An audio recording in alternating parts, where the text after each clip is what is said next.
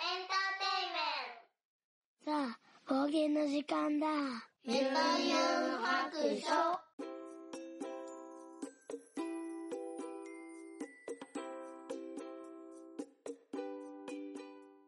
い、出発。よいしょ、聞いてみそらしい、ユンユン白書始めたいと思います。この番組はドラクエ好き絵描きユンユンが面白そうなことは何でもやってみようをモットーに、この世界を楽しみ尽くすネットラジオです。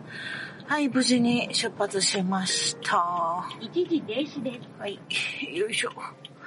えっ、と、今日は今から、まあ、遊びに行くんですけど、遊びというか、えー、カフェの方にね、えー、お茶をしに、一人カフェをしに行こうかなと思っております。で、ついでにね、iPad も持ってきたので、ちょっとね、絵の練習を、えーカフェでしようかなって思ってます。本当はね、昨日行こうかなと思ってたんですけど、まあ、今日の方が、えっ、と、天気が良くてね、昨日はなんか雷とかが、あの、鳴ってたので、えっ、と、仕事を思いっきりして、今日のためにね、ちょっと時間を空けてみました。はい。ちょっと仕事が一区切りしてるので、まあまだちょっとあるけど、ちょっと息抜きに、えー行ってきたいと思います。えーっと、今日は何の話をするかっていうと、お弁当について、はい、話したいと思います。お弁当作りがね、あの、一号くんが、あの、高校生活になりまして、給食がなくなったんですよね。で、お弁当作りが始まるんですよ。もう始まってるんですけど、で、それが、私がね、どうしても、あんまり本当にもう、あの、料理が好きじゃなくって、まあそもそももうキッチンがあんまり好きではないので、うーん、これはね、ちょっと3年間、まあ下手したら、えー、2号くんの高校生活も3年後から始まるので、6年間、えーお弁当を作らなければならないというね、えーことが始まってしまうんですよ。でもそれがね、本当にね、まあ嫌で嫌で嫌でね、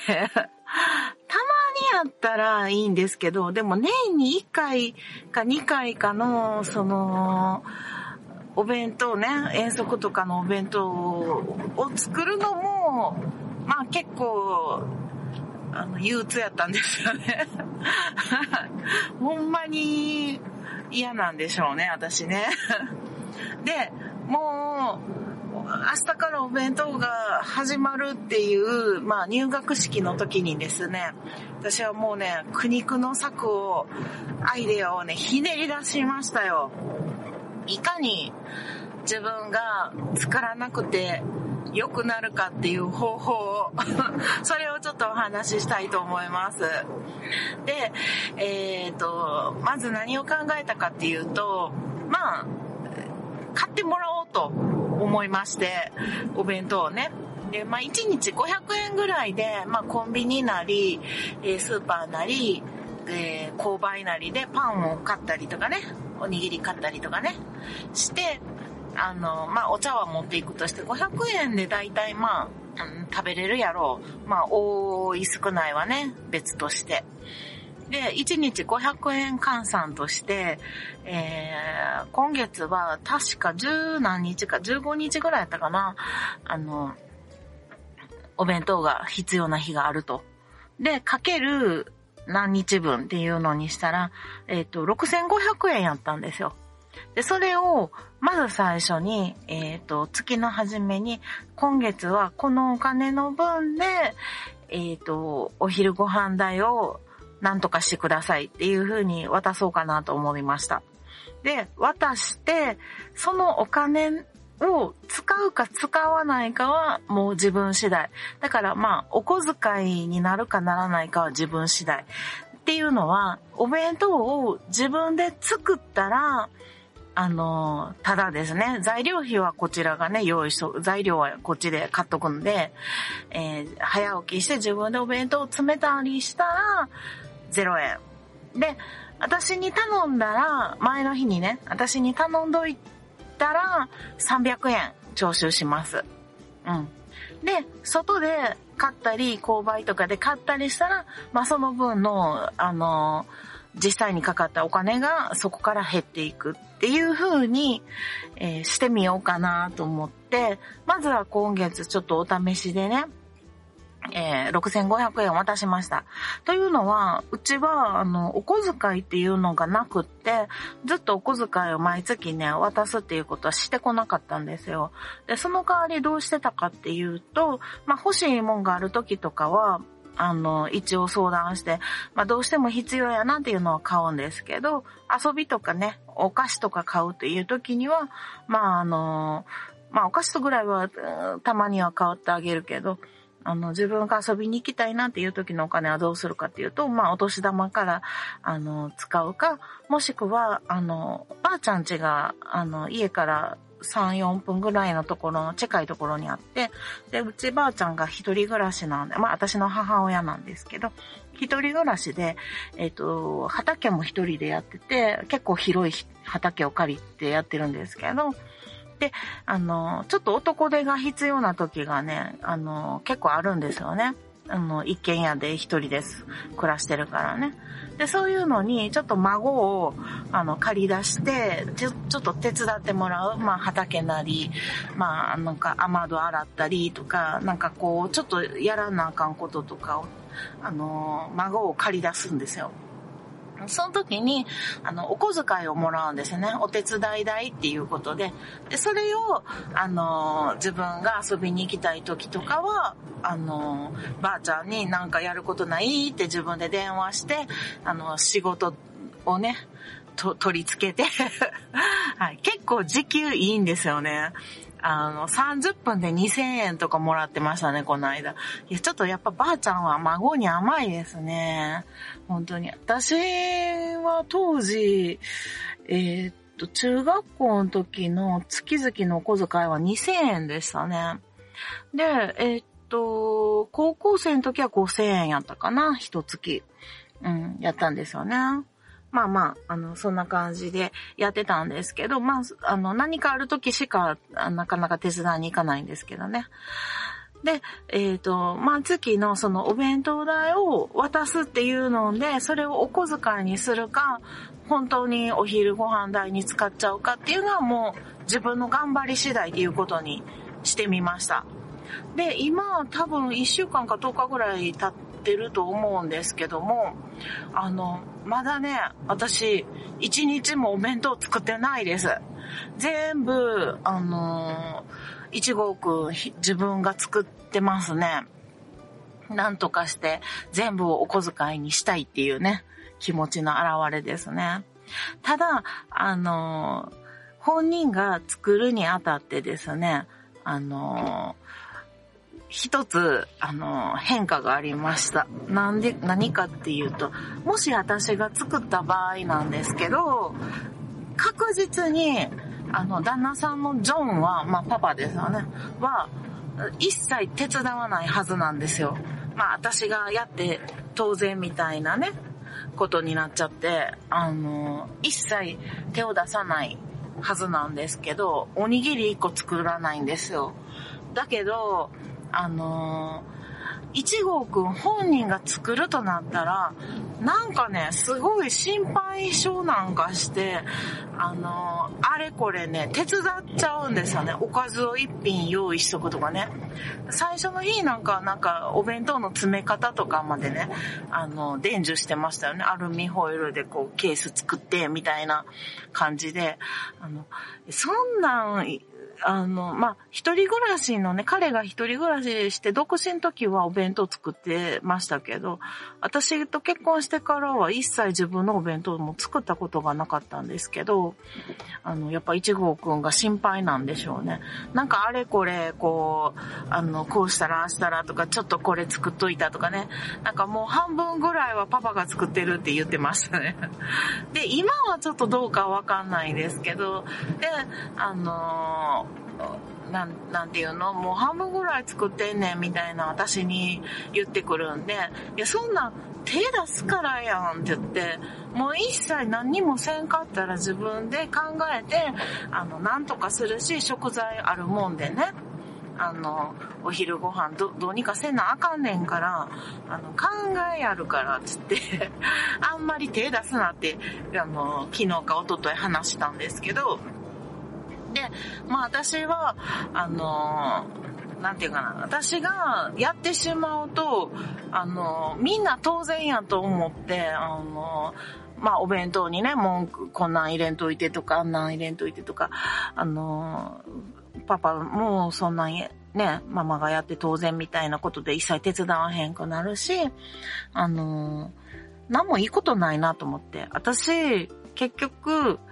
何もせえへんのがみんなが動いて一番いいんじゃないかなって言ったんですよ。そしたら、ジョンが、いや、あの、あの、ユンユンはもう少し動いてほしいって言われましたね。ま あ、確かに私、晩ご飯も月1回か2回しか作らないんで、この間久々ビビンバ作ったら、今日ママ作った珍しいとか言われましたけど、はい。まあ、そんな程度ですね。あの、まあ、よく考えたら私は家事は、あの、洗濯畳んだり、あと食器洗いのね、食器を、あの、食洗機から直したりぐらいしか、まあ、家事はあんまりやってないんですけど、まあ、いろいろ庭とかは私がやってますかね。はい。まあそんなわけで、一号くん自分でお弁当を作ってるんですよ。なんと連続して。で、この間、あの、まあ私が起きたら大体子供たちは学校行った後なんですけど、あの、旦那さんのジョンは、えっと、ずっと夜中から朝まで、昼ぐらいまで起きてるっていうね、感じなので、朝の様子を聞いたら、なんかさなんか聞こえてくんなと思って、よーく聞いたら、なんと、一号くんね、鼻歌歌いながらお弁当作ってるらしいですよ。なんかね、ご機嫌なんですって。で、多分なんですけど、まあ、嫌いなもんをお弁当に入れられへん、入れへんっていうのと、あと好きなだけ好きなものを詰め込んでるみたいで、あの、唐揚げとソーセージをね、あの、買っといてって言われるんですけど、なんか日々それをね、ひたすら詰め込んで、あの、めっちゃ、結構ね、男の人のお弁当でっかいんですけど、あの、それに全部おかずを入れて、で、えっと、ちっちゃい方のお弁当箱、まあ、それは、あの、2号くん用のお弁当なんですけど、そっちにご飯をパンパンに詰め込んで、なんか、青のりとかなんか入れて、なんかご飯とおかずで、お弁当を2個分持ってってるらしいんですよ。なんかおかずの方にめちゃくちゃなんか唐揚げとソーセージをバンバンに、パンパンに詰め込んでるっぽいですね。あと、あの、卵がよく減るんで、多分卵を焼いてると思います、自分で。うん。で、あの、なるべくね、野菜も取ってほしいんで、ミニトマトとか、あの、買っておくんですけど、それもちょこっと減ってるんで、あの、多分ちょこっとは入れてるんちゃうかなと思います。毎日同じものを入れても、なんか全然苦じゃないみたいで、なんかすごく楽しくね、やってるっぽいですね。なんかこっちとしては、まあもうお弁当の中身を見るとね、またこんなに入れてとか、もうなんかちょっともうちょっと多すぎるんちゃうとか、なんかこういろいろ言いたくなっちゃうんで、もうむしろ見ないで、あのー自分がね、ご機嫌でお弁当を作ってやってくれるっていうことを喜びだ方がいいんかなと思ってます。まあ、私が何もしひんっていうのはもうある意味、あの、教育やからなって言って、旦那に言ってますね、ジョンにね。あの、教育をしているので、あの、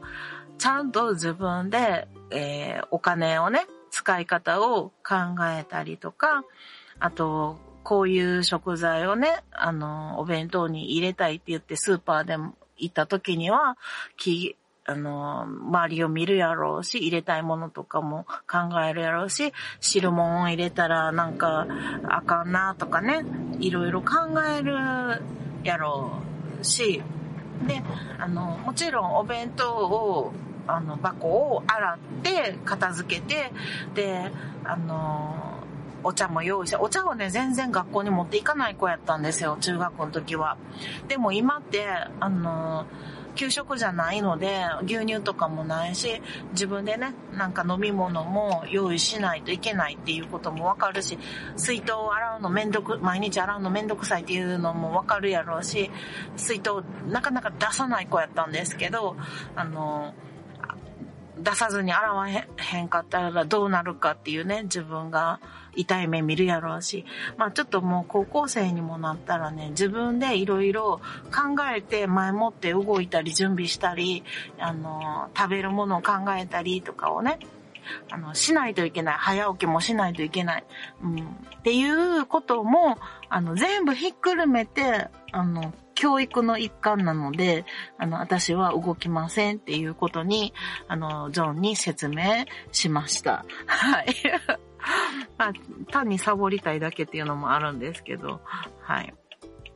まあ、これでね、いつまでちょっと続くかはわからないんですけど、ちょっとね、来月から月に20日とか、うんと、ちょっとね、日数が多くなってくると思うんですよね、お弁当を作る日がね。なのでちょっと1万円とか、あの、大きい金額になってくるかもしれないんですけど、まあ、本人もね、学校帰りに、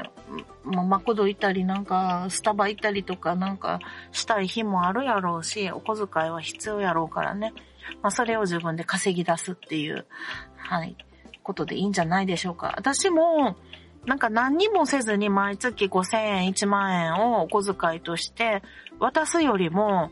なんか、お弁当代やからと思って、こう、ね、あの、出さなあかん出費やと思えば、なんかイライラせえへん気がします。この1万円を、こう自分で考えて使うことができる。自分がお弁当を作ったから手に入ったお金やって思えば、使うときにもなんか、あの、これは何日分のお弁当代の代わりやなとか、このスタバの一杯が、えっ、と、1.5日分のお弁当代と一緒やなとか、そういう換算ができるようになると思うので、あの、ちょっとね、あの、どうしてもの時は、なんか、手助けはししようと思いますけど、ちょっとこう、しばらくね、この方式で、どこまでできるかを、ちょっと、やってみたいと思っております。ということで、無事にカフェに着きましたので、よいしょ。ちょっと今からね、えーデジタルへの練習をしがてら、よいしょ。えーお茶を飲んで、一人時間を満喫したいと思います。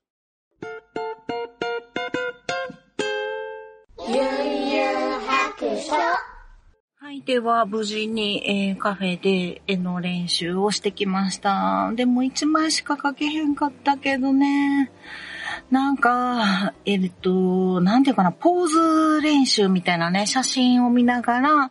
あのーなんていうかな、えっ、と、人形みたいなね、当たりを描いて、で、そこから細かいところを描いていくっていう練習をしたんですけど、なんかこう、最後に、えっ、と、写真とね、あの、重ねてみて、えーどんぐらい描けたかなとかチェックをしてみたんですけど、もうことごとく合わなくって、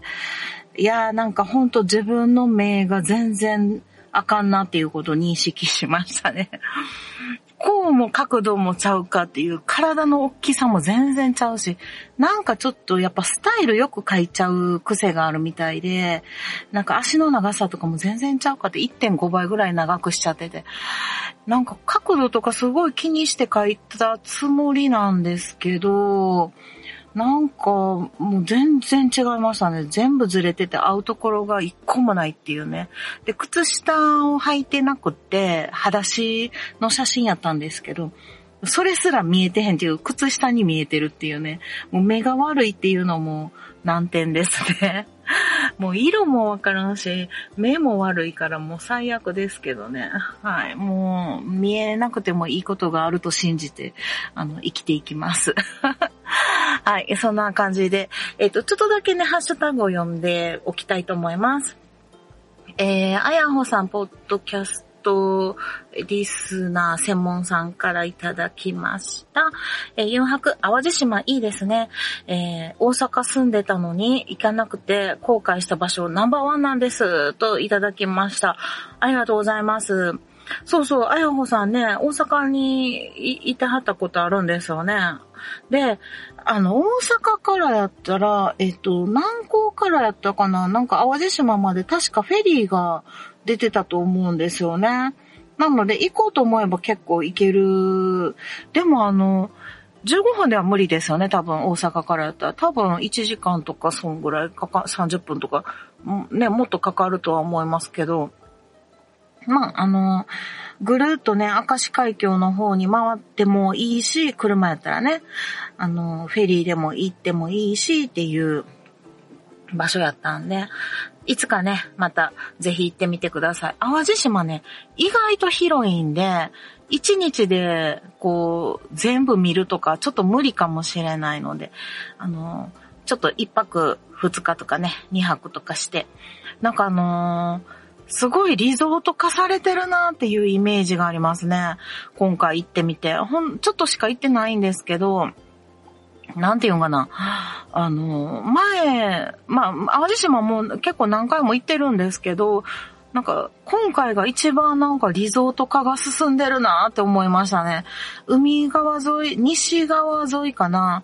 に、あの、バスで行ったんですけど、なんかリゾートっぽいやつがいっぱい建てたり、なんか建ててる最中やったりとか、なんか、なんていうのかな、カラフルな、なんていうの、あの、ログハウス的な、なんか、やつとか、多分あれホテルっぽいやつやと思うんですけど、とか、あのーすごいおしゃれな感じで海岸沿いとかにね、バーって立ててはる最中やったりとか、あとキティちゃんとかのサンリオのなんかキティちゃんのなんか施設ができてたりとか、まあそれこそパンケーキ屋さんもすごい、あの、プールがあって、目の前が海で、あとなんか映えスポットがいっぱいあったりとか、あと温泉もあるし、なんか、いろんななんか施設がリゾートっぽい施設がどんどんできてて、まだまだ開発してる感じがしましたね。なので、あの、明石海峡がね、めちゃめちゃ混むんですよ。なので、土日の行き帰りは、あのー、明石の友達が言ってましたけど、なんかほぼほぼ明石海峡渡るだけやのに、4、5時間かかったって言ってましたよ。うん。なので、あの、すごい早くに、朝早くに行くとか、もうあの、深夜に移動するみたいなぐらい気をつけて渡らないと、なんかもうなかなか帰れないって言ってました。確かにね、私も前、去年、一昨年か、一昨年に車で行った時にね、めっちゃ混みで、で、その時ちょっとおじが京都の方で既得状態で、あの、お見舞いにそのまま淡路島から行くっていう時に、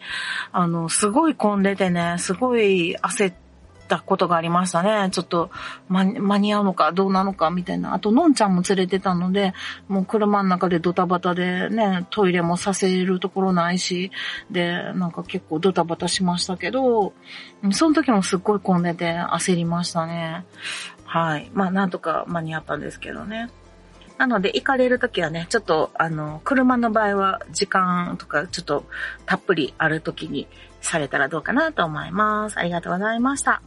えー、そしてアポロさんからいただきました、4泊冒険307日目、えっ、ー、と、昨日か一昨日かな、あの、聞いてくださってます。ありがとうございました。はい。ということで皆さんもね、できたら4泊に反応いただけると、あの、よりやる気になって、あの、配信頻度が あの、上がるかもしれないですよろしくお願いします。ではもう今回はこの辺りにしておきたいと思います。ではそろそろお宿に戻ります。